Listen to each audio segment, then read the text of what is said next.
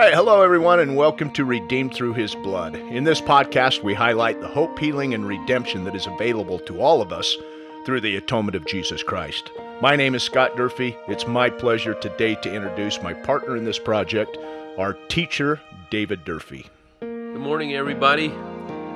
Good to have you here, Dave. Gang, a couple of real quick housekeeping items before we dive in today's topic, which we are both very excited about. We've been sitting here in preparation and probably have spent more time talking amongst ourselves or talking between each other uh, about the things that we're going to be talking about, and uh, just so much excitement and uh, joy about uh, the things that we're going to be talking about today. So, we want to thank everybody for being with us, uh, for your emails. Uh, if I could just remind you, he redeems us at gmail.com. We do have that email available uh, for you to uh, participate in. Uh, if you'll send us emails, if you'll ask us questions, if you'll make comments, if you have any suggestions, we've received a few of those and appreciate those. Uh, some of the things that we may or may not be aware of uh, that's your experience. If you'll share those with us, we'll do our best to make it the best experience we possibly can for you. Again, that's a he redeems us at gmail.com. A couple of other uh, exciting announcements, and uh, by the time this rolls out, this will kind of be old news. Uh, we have a great person, her name's Cherie Curtis, who's helping us with our social media. So go to Facebook, go to Instagram, go to both of those, find us there. He redeems us. Uh, it's uh, or it's redeemed through his blood rather. Uh, it's redeemed through his blood. You'll be able to find us there uh, at both of those as well. Uh, great stuff there. Cherie's been putting out some great uh, little topics or little great little blurbs that we've and quotes and so on. So enjoy enjoy that. Participate with us there. Tell your friends. Last episode, we covered a lot of really important stuff as we started talking about the events of the atonement of Jesus Christ. And as we moved into the events of Jesus Christ, we're going to uh, do a little bit of recap on that here in just a few minutes. But as we moved into the events of the atonement of Jesus Christ, we start to unfold great panoramic view of what's happening uh, in the lives of those that are participating. And more importantly, and most importantly, the life of our Lord and Savior Jesus Christ. So, uh, Dave, as we start diving into and in preparation for today's topic. In today's topic, I think we're going to move to Golgotha and be dealing mostly with the crucifixion of uh, Jesus Christ. But before we do that, would you mind just kind of summarizing and recapping some of the things that were important from last episode? Thank you, Scott. Last time we talked about that sacred, holy experience of Jesus in Gethsemane and uh, spoke much about how this infinite atonement, what that means, and how it had to be a sacrifice of blood. And we spoke a lot about the, the blood that Jesus begins to spill and sacrifice for all the world. And um, I've thought about that this past week a little bit, Scott, and it's just been impressed upon my mind how often we sing about it in our in our sacrament services and how often we read about it, how often we talk about it, but sometimes we don't fully understand and appreciate uh, what he did like we should, and sometimes we read the words, we say the words, we speak about it, we sing about it, and we we sometimes don't let it go into our hearts. And as I was singing the the uh, hymns this past week in sacrament meeting, that was impressed upon me, and I started to kind of review uh, some of the sacrament hymns that we sing. For example, uh, hymn number 184, Upon the Cross of Calvary. And verse 1 says, Upon the cross of Calvary, they crucified our Lord and sealed with blood the sacrifice that sanctified his word. So notice the, the phrase, and sealed with blood the sacrifice.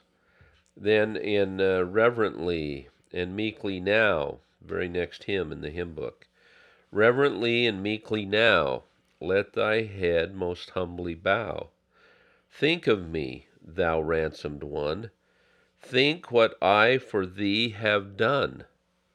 With my blood that dripped like rain, sweat in agony of pain, with my body on the tree, I have ransomed even thee. Again, a reference to the blood. In verse one, uh, hymn number 186, again we meet around the board of Jesus our redeeming Lord, with faith in his atoning blood, our only access unto God. Uh, that's an interesting phrase, with faith in his atoning blood. We speak of faith in Christ we speak of faith in the name of Christ. And sometime we should do an episode on the difference between those two. Yeah, I agree. Faith in Christ and faith in the name of Christ, Right. because they're not the same thing. No, they're not. In fact, we've got a lot of really great stuff that we can talk about uh, when it comes to the name. Okay, yeah, we, we need to do that sometime. Yeah. But this is a this is a unique and interesting phrase which I love. With faith in his blood. Faith in his atoning blood. Well, Scott, let's let's go just through through a few more as an example, if you don't mind maybe reading for a minute. Let's go over to hymn number 192 and read the second verse. Hymn number 192, which is He died, the great Redeemer died. And why don't you read verse 2? Come, saints, and drop a tear or two for him who groaned beneath your load. He shed a thousand drops for you, a thousand drops of precious blood. And verse, uh, Scott, one more maybe. Yeah. Uh, 193, verse 1. I stand all amazed. Yeah, this is uh, might be my favorite hymn. I stand all amazed at the love Jesus offers me, confused at the grace that so fully he proffers me. I tremble to know that for me he was crucified, that for me a sinner he suffered, he bled and died. Oh, it's wonderful that he should care for me enough to die for me. Oh, it is wonderful, wonderful to me. I had to throw that verse or Yeah, the chorus in there because I think I that's think so. we can all hear the music in our head Yeah. as you as you read those. And I just I love the ne- the next hymn in the hymn book is "There is a green hill far away," and in verse four it reads, "Oh dearly, dearly has he loved, and we must love him too, and trust in his redeeming blood, and try his works to do." Well, there's a lot to think about in that verse. Um, trust in his redeeming blood is similar to having faith in his blood. And the very next one, and I'll make this the last one, but there's others. The last one that we'll read is one of my favorite sacrament hymns, How Great the Wisdom and the Love, written written by Eliza R. Snow. Love this. And she such a great poet and hymn writer. Verse 1 How great the wisdom and the love that filled the courts on high and sent the Savior from above to suffer, bleed, and die. It wasn't enough that he suffer. He had to bleed, and it wasn't enough that he just suffer and bleed. Today we'll talk about his death. The very next first line of the very next verse or stanza there. His precious blood he freely spilt. His precious blood he freely spilt. I love that. His life he freely gave, a sinless sacrifice for guilt, a dying world to save. Well, the theology, our theology in the Church of Jesus Christ of Latter day Saints, while we sing it, while we read it, while we understand to some degree what, what it means, I don't know that we uh, fully focus on it enough, Scott, which is it was a bloody sacrifice. It was, it's his blood that, as we spoke last time, cleanses us, heals us, strengthens us, ransoms us, um, such an important uh, point of doctrine when we speak about Jesus Christ and his atonement, and thus, really, the title of our podcast. And Paul speaks about it. Maybe, maybe we can turn to a scripture too. Yeah, let's do that. Is that okay? Yeah, I think we should. Uh, Just to wrap this up, then we'll move on. Yeah, I, as we're getting ready to uh, dive into this scripture, uh, just let me just really quickly add this.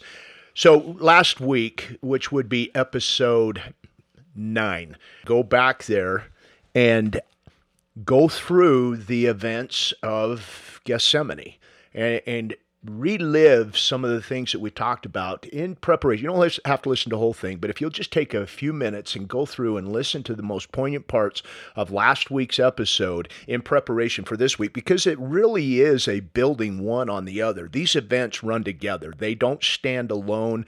Uh, completely. I mean, they are their own events, but they don't compl- completely stand alone. One is dependent on the other. So Golgotha, where we're going today, is is really dependent on Gethsemane. Gethsemane was really dependent on the, uh, the uh, uh, life of the Savior. And so, as you see these things start building one on the other, uh, it might be a good exercise to go back and just to kind of refresh. Yeah, thank you, Scott. Well, I mentioned being cleansed, uh, being healed, being strengthened, ransomed. Paul in Romans chapter 5, verses 8 and 9 the again the attributes of Christ's blood and the power of his blood in our lives. But God commendeth his love toward us, in that, while we were yet sinners, Christ died for us. Much more then, being now justified by his blood, we shall be saved from wrath through him. Justified through his blood. We've talked about being cleansed because of his blood, being healed through his blood, being strengthened by his blood. Now, Paul says in Romans that we are justified by his blood. And over in Hebrews, this is Hebrews chapter 13, verse 12. Many scholars believe Paul wrote Hebrews. Many, some think that he didn't. I, I think he did. So I think that the author of this is Paul again. In Hebrews chapter 13, verse 12, it reads, Wherefore Jesus also, that he might sanctify the people with his own blood, suffered without the gate, or outside the gate, which is Golgotha. Right. actually, Golgotha and Gethsemane were both outside the walls or gate of Jerusalem. So Paul teaches us two other principles of the power of the blood of Christ. The blood justifies us and it sanctifies us, Scott. Last week, I, I, think it was last week, we just made real quick mention of what it means to be justified. And I just kind of want to touch on that real quick again, Dave. Justification. So it, it we should all be probably semi familiar with justification on a Word document. You know, we have computers and we hit the justification. And, and, and what does that mean when we justify a document? What that means is we bring it into complete and proper alignment, right?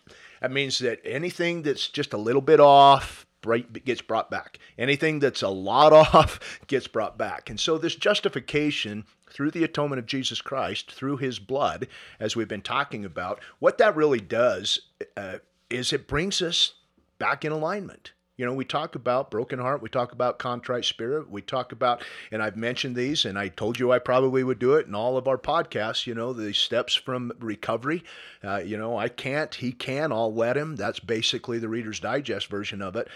So, what we are doing here as we're participating in our putting on the atonement of Jesus Christ through the administration of the Holy Spirit, which we've talked about in past episodes as well. But what we're really doing here is we're doing that is we're we're uh, we are reaching this justification through the blood of Jesus Christ, which brings us back into complete and proper alignment with Him. Well, I, I really like that analogy, Scott. Um, in the Jewish law, and according to the meaning of justification in the scriptures, it's kind of a legal term It's a court term that you are justified before the judge. And justified would then mean that you were absolved. Right. That you were, and I think in the spiritual meaning of the term, that you are forgiven. You are forgiven, you are justified of sin. Sanctification, being sanctified, in my way of thinking of it, as described in the scriptures, is that I am strengthened, I am made holy, I am enabled to keep the commandments. And so I think justification means in the scriptures, I love your analogy of being in alignment because that's that's that's great. Uh, but it literally means in in the gospel sense that I'm forgiven of sin and sanctified means I have become holy. Right. So the justification comes before the sanctification, doesn't it? I think it does. Yeah. Yeah. Yeah, I do too. Okay. So today, as we uh, move on uh, from the suffering of the Christ in Gethsemane and bleeding from every pore and the important symbols of that, we move to what happens after. And uh, even before Golgotha, he suffered and blood was shed. Um, I didn't make this point, I think, strong enough last week. I'm not even sure I said it at all. But as a result of bleeding from every pore, Scott, Jesus would have experienced what is called in the medical terminology um, hematidrosis, if I'm saying that right, which literally means hema is blood, that bloody sweat, and that his capillaries, if he bled from every pore, his capillaries, some veins, some arteries possibly, would have burst and blood oozing from every pore would have meant that his whole body, Scott, was bruised. It means that he would have been dehydrated. The loss of blood and fluids from every pore would have made him extremely hydrated. Dehydrated. Dehydrated. Yes, thank you. And uh, he, any even, I think, touch yeah, it would have been painful. would have been painful. A kiss on the cheek from a betrayer would have caused him physical pain. Anything after Gethsemane, any suffering after Gethsemane was intensified because of Gethsemane. Yeah. Exponent, exponentially intensified. Beyond beyond uh, even human comprehension. We can't even begin to comprehend how intense that experience was. I mean the the uh, suffering of even the my wife became dehydrated when, when we were in Egypt. She became deathly ill. I, I didn't understand. I don't think at the time how close I came to losing her, and she was um, hallucinating. She was so nauseous. She was so sick she was it was really really painful for her and i i haven't experienced that but those who have experienced dehydration knows how painful uh, that is and the illness that that is coming from that and i think that this idea of being bruised bleeding from every pore is really expressed in isaiah when he says he is despised and rejected of men. We read this last. Yeah, let's. last Uh, time. what's the reference on this? I'm reading it from the Book of Mormon. It's uh, Abinadi quotes Isaiah. right. So I'm reading in Mosiah 14, verses uh, 3 through 5. He is despised and rejected of men, a man of sorrows and acquainted with grief. And we hid, as it were, our faces from him. He was despised, and we esteemed him not. Surely he has borne our griefs and carried our sorrows. Yet we, we did esteem him stricken, smitten of God, and afflicted. Verse 5 But he was wounded for our transgressions, he was bruised for our iniquities. The chastisement of our peace was upon him, and with his stripes we are healed. So, this idea that everything after Gethsemane is intensified is important because of what happened in Gethsemane. And so here we go. This is where we uh, start moving now into Golgotha. This is where we start moving now into what happened on the cross um, and, and kind of a culmination and a completion of the painful part of the atonement of Jesus Christ. And as we do this, you know, I think Dave, there's there's been a few situations in my own life over the last few days where these things are so important to us. And and, and if we're careful about our observations of our own lives, often we can see where Heavenly Father is allowing us to get glimpses of, or a deeper understanding of, or to have more empathy towards a certain concept or situation. And that certainly has been the case with me around what is going on in terms of the events of the atonement of Jesus Christ. Just, just real quickly, in summary, um, because of a position that I hold, I've been participating in um, several challenges, but there's victory in all of that uh, so far because of the atonement of Jesus Christ and the ability of good saints, good people everywhere to internalize and understand the love and the hope and the peace. I say peace because much of this is unresolvable. Much of what I'm referring to will not be able to be resolved in this life. There's just challenges, and we go back to the uh, the uh, effects of the fall, and we realize and we remember we talk about a spiritual and a physical death, and everything that we experience and suffer and challenges us, and in this life, everything, whether it's emotionally or physically or otherwise, is a direct result of that fall. And as we start living our lives, and as we go through our lives, we get real poignant, real bright, neon light reminders sometimes of how fallen we are because that's what life is. And as we get those reminders, and as I, and as I invite others that I work with uh, if, in various capacities, I had a young man call me from another state recently who had been attend- in attendance to uh, our institute class that we teach at BYU uh, YSA stake. Uh, and he was just struggling. He he got in a new position. He's going to be doing something really cool this summer, uh, and, and he was really doubting himself. He was down on himself. He was beating himself up. He was just not. He just didn't feel right, and he's dealing with some some organic issues, mentally uh, issues. Uh, he's dealing with some OCD and and some depression and some um, anxiety types of things. And as we had this conversation the other day, uh, he and I, and talked about, and we both helped each other remember who we were and we talked about if we can just not just remember who we are, but remember what he did and who he is. And I think as we focus on that and as we start focusing on the intense emotion and the things that not only are about to take place, because it's to me it feels like physically the intensification of what's happening to Jesus Christ during this period of time is just getting ridiculously off the charts, eh, beyond anything that any of us could even begin to comprehend.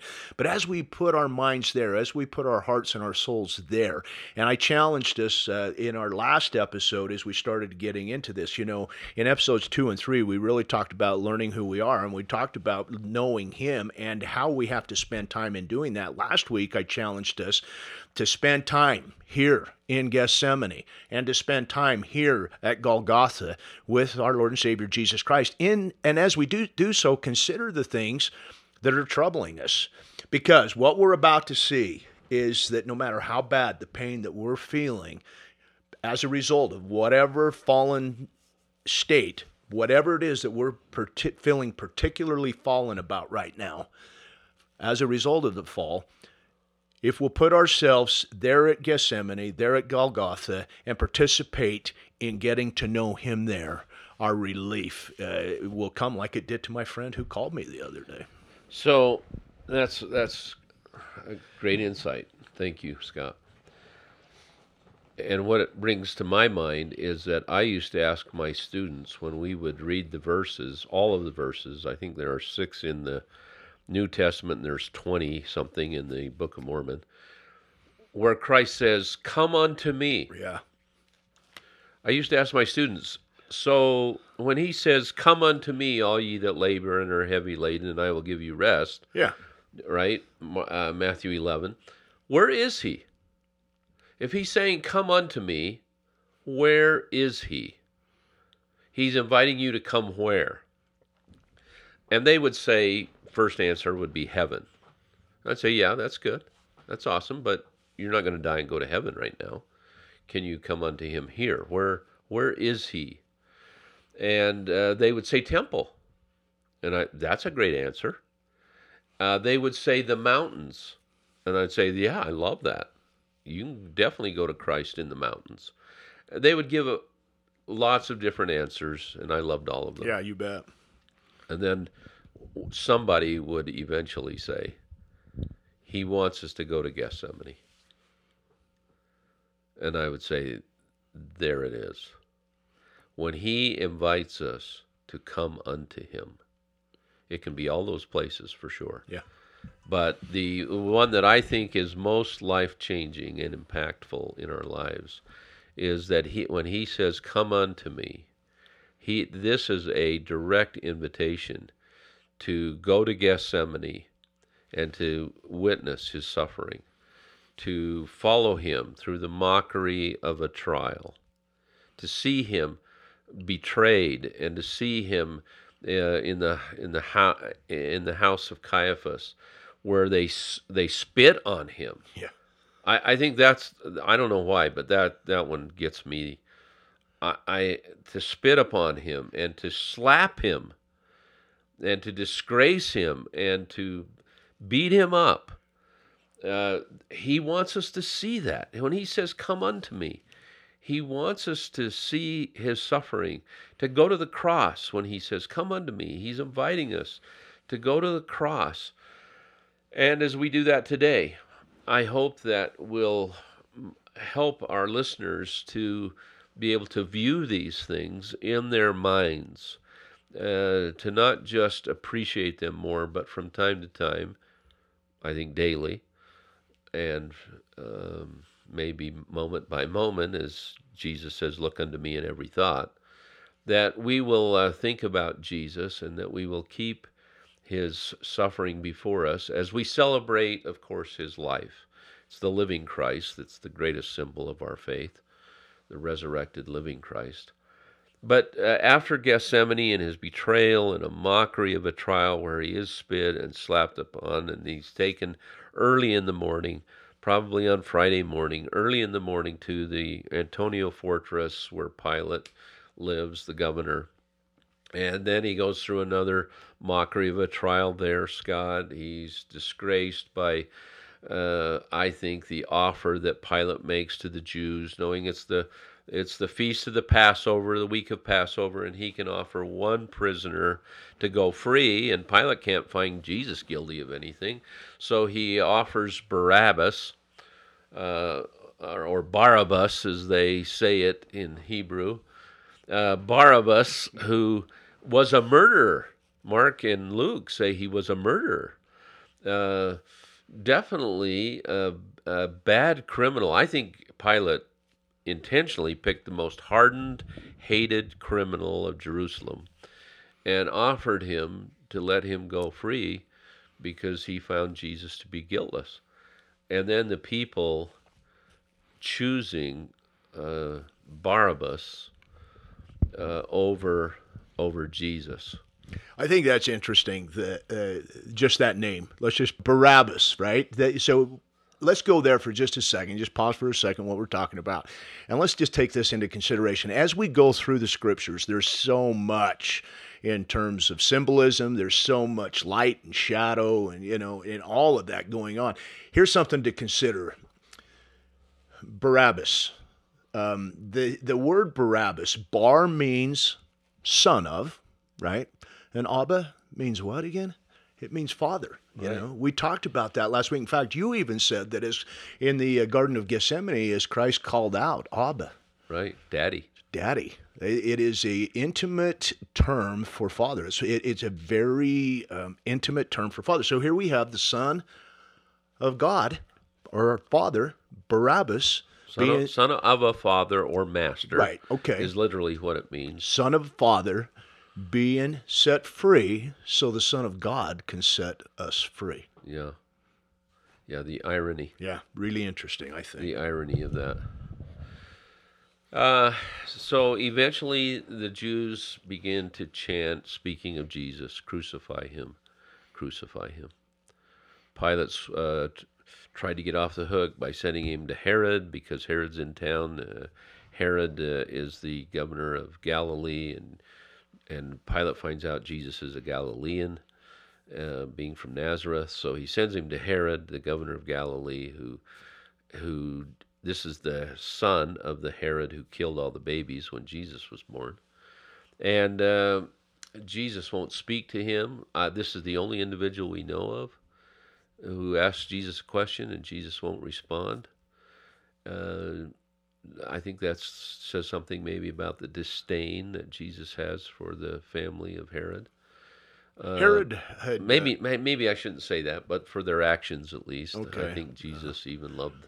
well herod had john the baptist put to death Yes, yeah, Herod. And So there was some- there was some feelings There, there's a whole family that? of Herods. okay Herod's kind of a title, i got you and so there's a there's a whole family of them. This is Herod Antipas, and there was Herod uh, Philip, and okay Herod the Great Sure, was yeah. the father.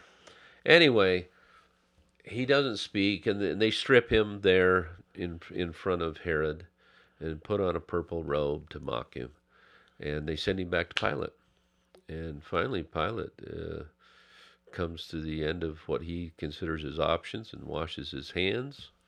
This is a tragedy. I remember uh, President Hinckley giving a well, quite a uh, strong talk towards the the weakness of Pilate, the wickedness of Pilate in offering Jesus to the Jews. But he finally uh, turns Jesus over to the Jews and tells the Roman soldiers, uh, who he has power over, to scourge him and to crucify him, uh, following the wishes of the Jews.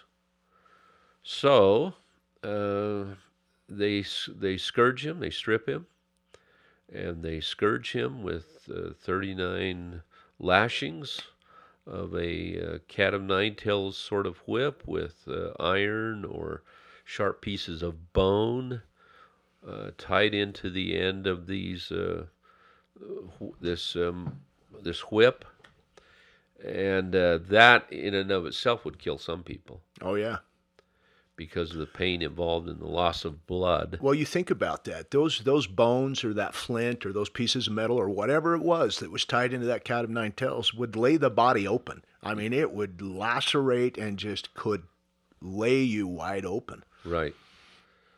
And uh, after suffering that for some time, uh, he the the cross was laid on his back, and uh, he started to walk towards Golgotha outside the walls of the city. And of course, we know that he collapses. Now, think what he's been through. This is just before 9 a.m. And at 9 p.m., the night before, is when he went to Gethsemane. So, in 12 hours, he has suffered incomprehensibly. And uh, no wonder he collapses on the way to Golgotha. And um, as someone comes forth, I'd like to think he volunteered and came forth. Uh, it seems as though maybe the Roman soldiers grabbed him as one of the spectators and and made Simeon carry the cross the rest of the way. And they get to Golgotha, and the the Romans uh, executed thousands of people by crucifixion. Right. Yeah. Jesus isn't the only one; he was one of thousands. This was a form of uh, torture, as well as a uh, tool of death. And at 9 a.m., they crucify Jesus. They nail him with these long nails in his hands, in his wrists. So there's four nails. And then one nail through both of his feet. One really long, sharp nail through both of his feet. Five nails. And Um, I I only mention that because five has kind of become a symbol for Christians in regards to uh, the crucifixion and the atonement. And when I see the number five, I think about that. Yeah, it's interesting. Yeah. Five's kind of a symbolic number of the suffering of Christ. And uh, he's nailed on the cross at 9 a.m., placed between two thieves.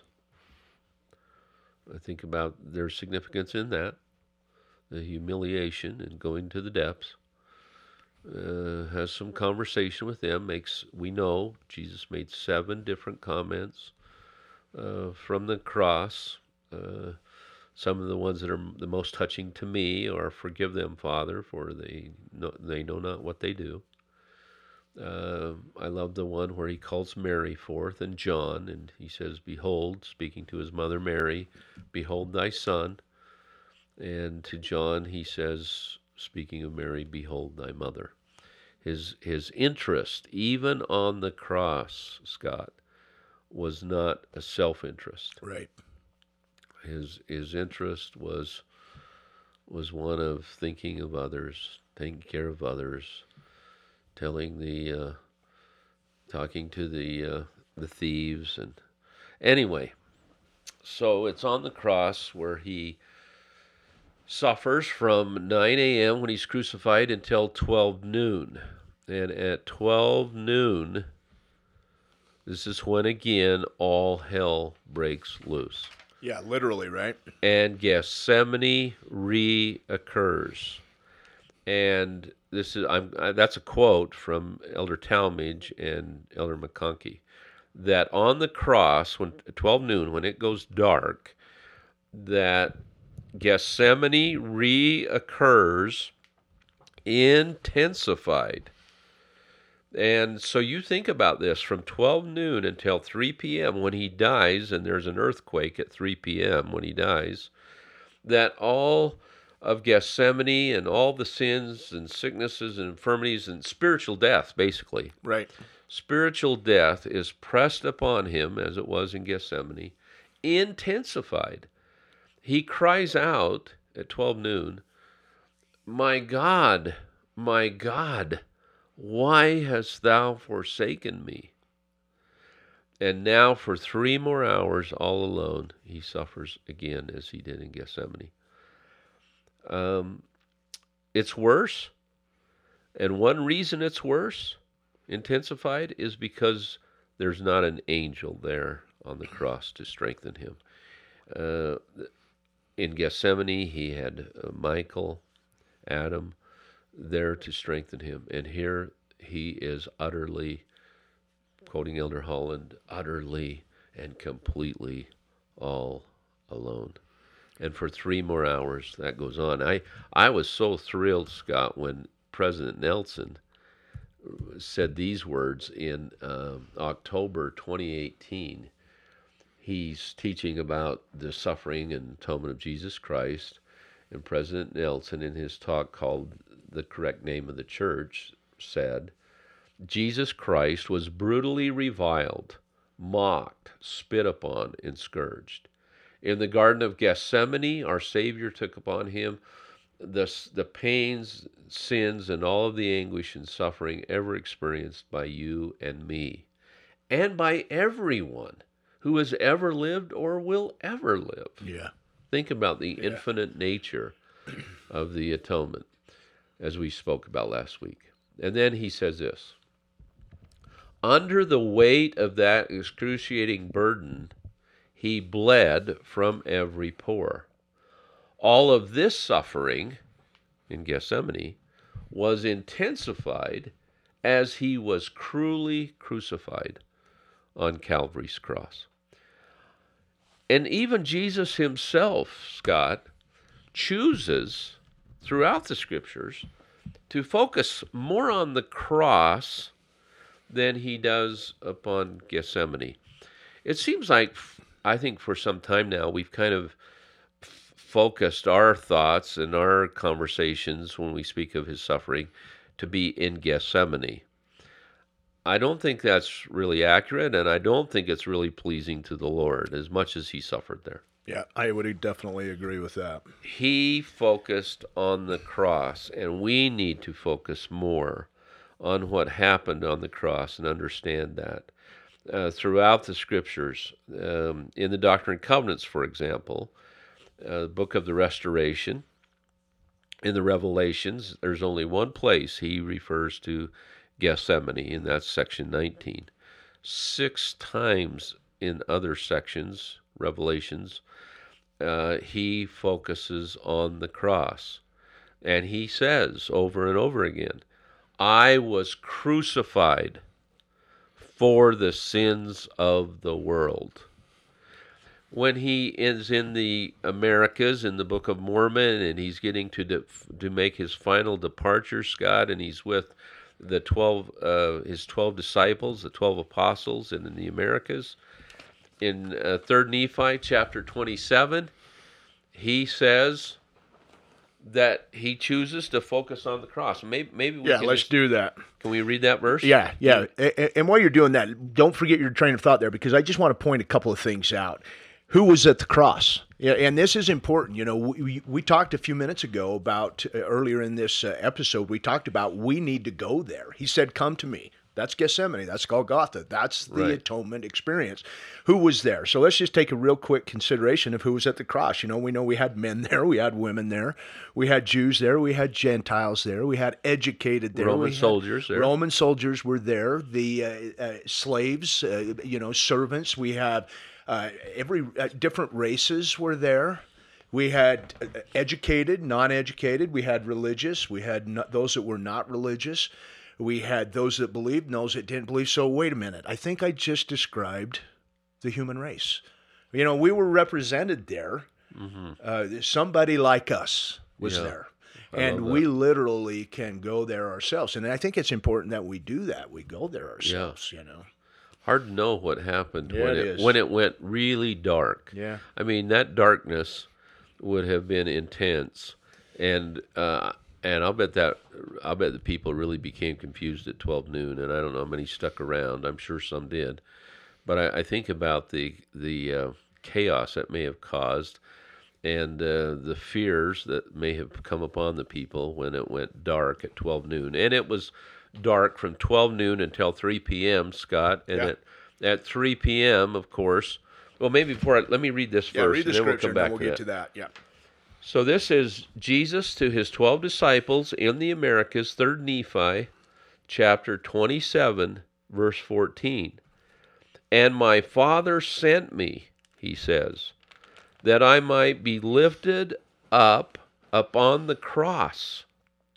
And after that I had been lifted up upon the cross, that I might draw all men unto me that as I have been lifted up by men, even so should men be lifted up by the Father. So there this cross and what happens on the cross, Scott, is such a Jesus at least chooses to focus on that being the epitome, the the uh, the climax, zenith of his suffering is what happens on the cross, and especially again the last three hours from 12 noon until 3 p.m. And at 3 p.m., I believe there was an earthquake. There's the chronology here, not everyone's in agreement with chronology. But at 3 p.m., when he cries, It is finished, I believe there was a great earthquake. The rocks were rent. There was a great confusion then. Uh, the veil was rent. The veil of the temple was rent, Yep. torn. It was a heavy. It, it wasn't any small curtain. No, that, that veil would have required several men to lift it. down. Yes, yes, and it was rent from top to bottom, representing really that the the atonement was made, the reconciliation between God and man was made, uh, was was complete, and Jesus cries out, um, "Into my hands, into the into thy hands, I commend my spirit." Uh, anyway, that That is the death of, of The uh, Jesus. when you talked about the earthquake, let's be clear: the earthquake isn't what's in question; it's the timing of the earthquake. Isn't that correct? Yeah. Okay, so we Right. know there was an earthquake. It's just I, I think I think Scott. Let me just say, Mother Earth yes. has a spirit. We learned that in the Pearl of Great Price. Yep. And even Mother Earth has to turn away from this suffering in the last moments of his suffering just before he dies. Mother Earth has to turn, and this, I think there's this internal struggle in the earth that Yeah. causes this this massive earthquake. Well, you think about it. You know, Jesus Christ is the light and the life of the world. Creator of it. And everything in it is subjected to him. And everything was created spiritually before it was created physically. So we know the Spirit is there. If Jesus Christ is the light and the life of the world, and he has the ability to have that effect there on Mother Earth, why can't that effect be placed here? I have a quote. Uh, and this is what he says His heart, excuse me, let me start over. This is by Spurgeon, an old uh, Bible scholar. I don't know much about him, but this is what he said. Protestant uh, minister, preacher. Okay. This is what he says. He says, Men's hearts did not respond to the agonizing cries of the dying Redeemer. And let's think about that. That still applies today. You know, maybe still men's hearts in many occasions. And maybe when I say men's hearts, I'm talking about me and you. Uh, and when I say me and you, I'm talking about you, all of you who are listening, male, female, young, old, it doesn't matter. But if men's hearts did not respond to the agonizing cries of the dying Redeemer, but the rocks responded, the rocks were rent. He didn't die for rocks yet. Rocks were more tender than the heart than the hearts of men for whom he had shed his blood. Interesting, you know. And and as we go there and as we think about, okay, why is that the case? Remember the one thing that we have that Heavenly Father doesn't own is our agency. And it's our agency that will align us with Mother Earth, with the rocks who actually felt the effects of the atonement of Jesus Christ, or it's our agency that will preclude us from doing that. And so there's wherein lies our choice, our free agency to embrace and heal or to ignore and stay in our misery. Yeah, I love that quote and your insights on that, Scott. Thank you for sharing it.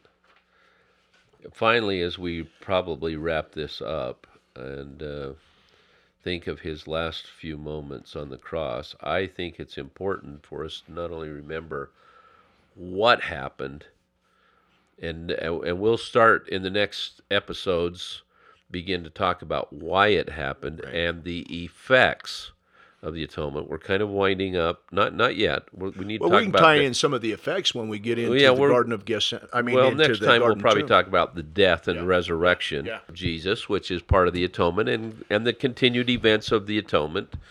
So as we finish up the events of the atonement, we're going to soon move into the effects of the atonement. But I think there's another question, not not just what happened or or uh, why it had had to happen, or what it covered, but who caused it. Yeah.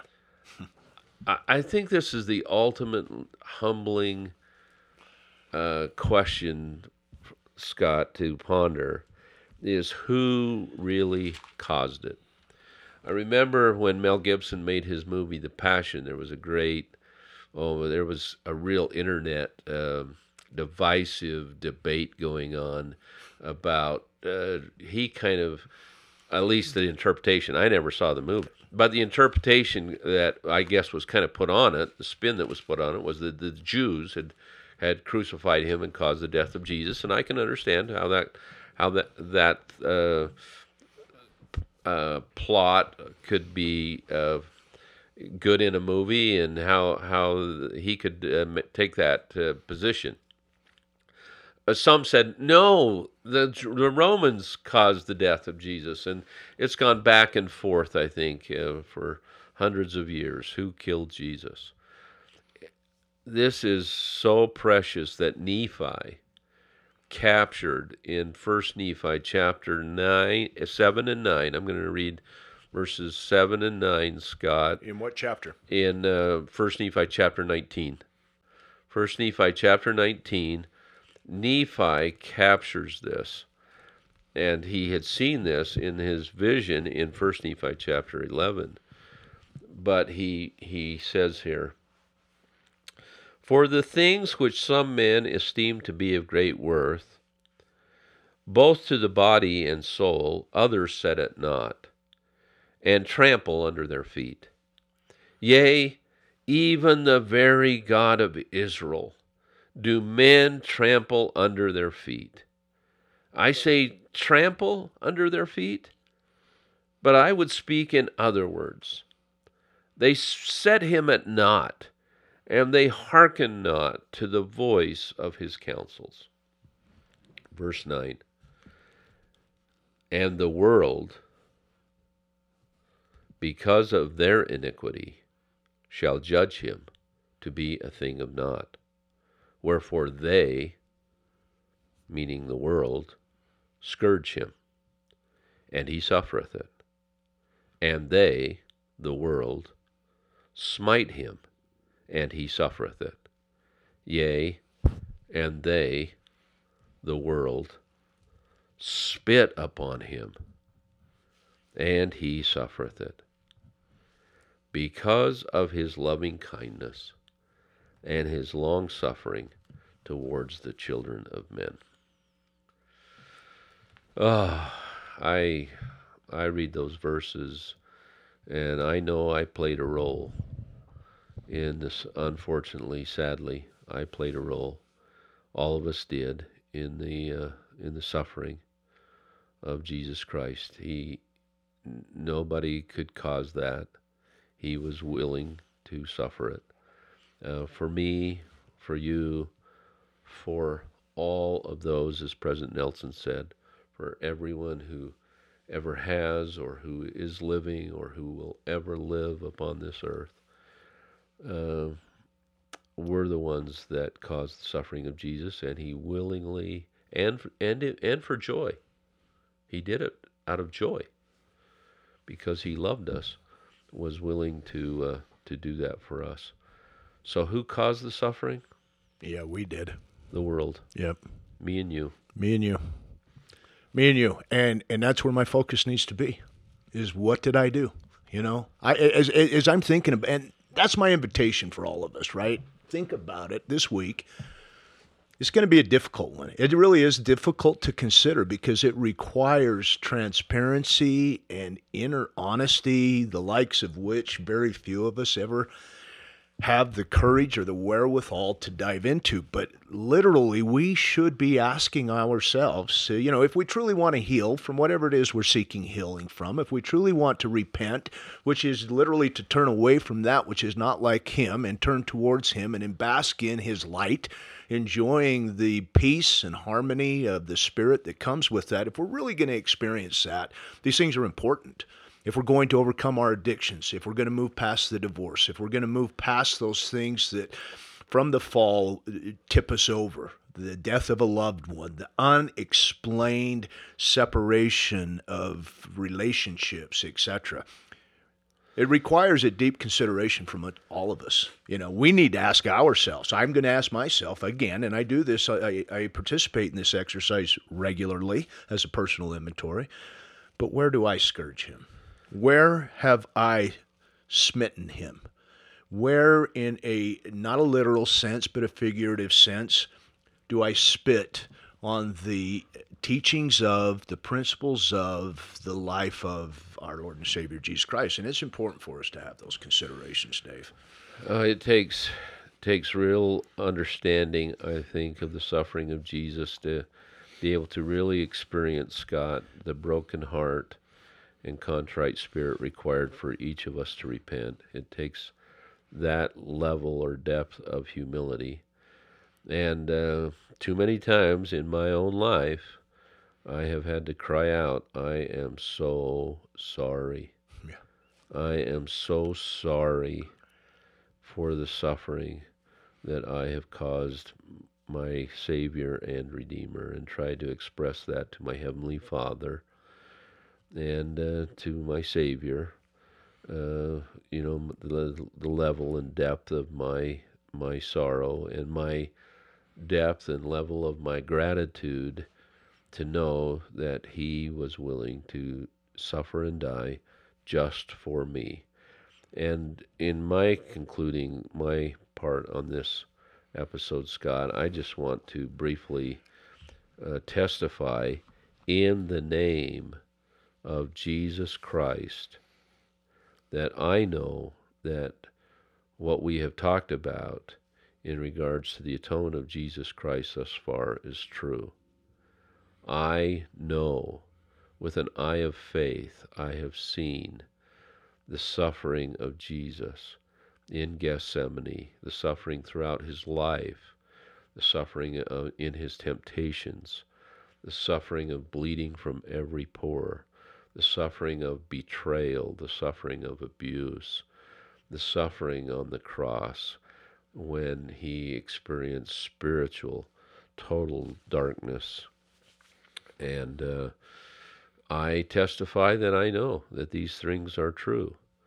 Uh, and I pray that uh, all of us, with an eye of faith, will, will ponder these things daily, that when we partake of the Holy Sacrament, that we will remember these things and ponder these things and express more often and with greater humility and gratitude what we know, and uh, that we will uh, repent, which we'll talk more about in future episodes as well. And so that's my prayer and my testimony of of what we have said and what I know to be true. And I say it in the name of Jesus Christ. Thanks so much, Dave. You know, uh, there is absolutely nothing. Uh, the things that we are talking about are paramount to absolutely everything conceivable, even everything inconceivable. They are paramount in imp- importance uh, because you know without the things that we're talking about here, without the atonement of Jesus Christ, without the fall, without understanding who we are, whose we are.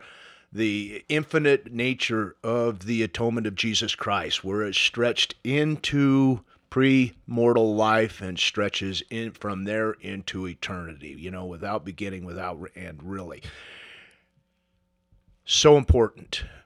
Yet, it's so easy for me, and I know I'm not alone because I'm not the only natural man around here. But it's so easy for me sometimes to get distracted, to forget, to be focused on something that is besetting me, to focus on whatever it is the effects of the fall are having on me that day or that moment or that time in my life if I can focus and maintain my focus on the things that we're talking about now, the events of the atonement of Jesus Christ, and move that focus as we do that into the effects, the healing effects, literally the balm of Gilead, as we start moving into the balm and the healing and the effects of the atonement of Jesus Christ we bring with us our hope, we bring with us our healing, we bring with us our ability to share in ways that are acceptable, in loving ways to those that we love, the hope and the good news of the gospel of Jesus Christ, which is centered on the on his atonement, on the ability for us to be healed from everything and anything everything and literally anything that the uh, fall that this life can put upon us. I just want to end with this. Um, we started the podcast today by reading words from a few hymns. Uh, I'm going to read the words from th- There is a Green Hill Far Away. This is 194 in the hymnal, the uh, Church of Jesus Christ of Latter day Saints hymnal, page 194. There is a green hill far away without a city wall where the dear Lord was crucified, who died to save us all. We may not know, we cannot tell what pains he had to bear, but we believe it was for us. And I might say it was for me. He hung and suffered there. There was no other good enough to pay the price of sin. He only could unlock the gate of heaven and let us in. Oh, dearly, dearly has he loved. And we must love him too and trust in his redeeming blood and try his works to do. Great day. We are grateful that you've been here with us. I must also testify of the truthfulness of the changing effects of the atonement of Jesus Christ. I've lived it, I'm constantly living it. It has made my life into much, much more than I could have ever made of it myself. Uh, what I made of it myself was an absolute train wreck. When I invited Him back into my life, when I began to notice where my scourging, where my smiting, where my spitting upon him was actually literally and figuratively taking place. Once that discovery was made, a solution was put back into place to me. My life has never been the same. And I'm grateful for that today. And I invite, if you are struggling in any way, this hope, this promise is universal. It's universal. It's infinite and it's universal. It's for all of us. Please remember, he redeems us at gmail.com. Send us your comments, your stories, your questions. We will entertain those that we can here on the podcast. And also remember to visit our social media pages. They are the same name as the podcast, Redeemed Through His Blood on uh, Facebook as well as Instagram. We want to give a special thanks to Cherie Curtis for helping with our social media. Thank Ann Matthews for our piano music and our music. We want to thank Taylor Durfee, who has helped us with our logo. And finally, Mr. Joseph Brickey, who has graciously allowed us to use his beautiful artwork as part of our logo. We look forward to being with you again next week. Please remember that He loves you Please remember that He is deeply aware of every detail of your life. Please remember that He's not surprised by anything that's going on in your life and He's not mad at you. Uh, he invites you to feel His love. We invite you to do the same. We look forward to being with you next week. Until then, take care.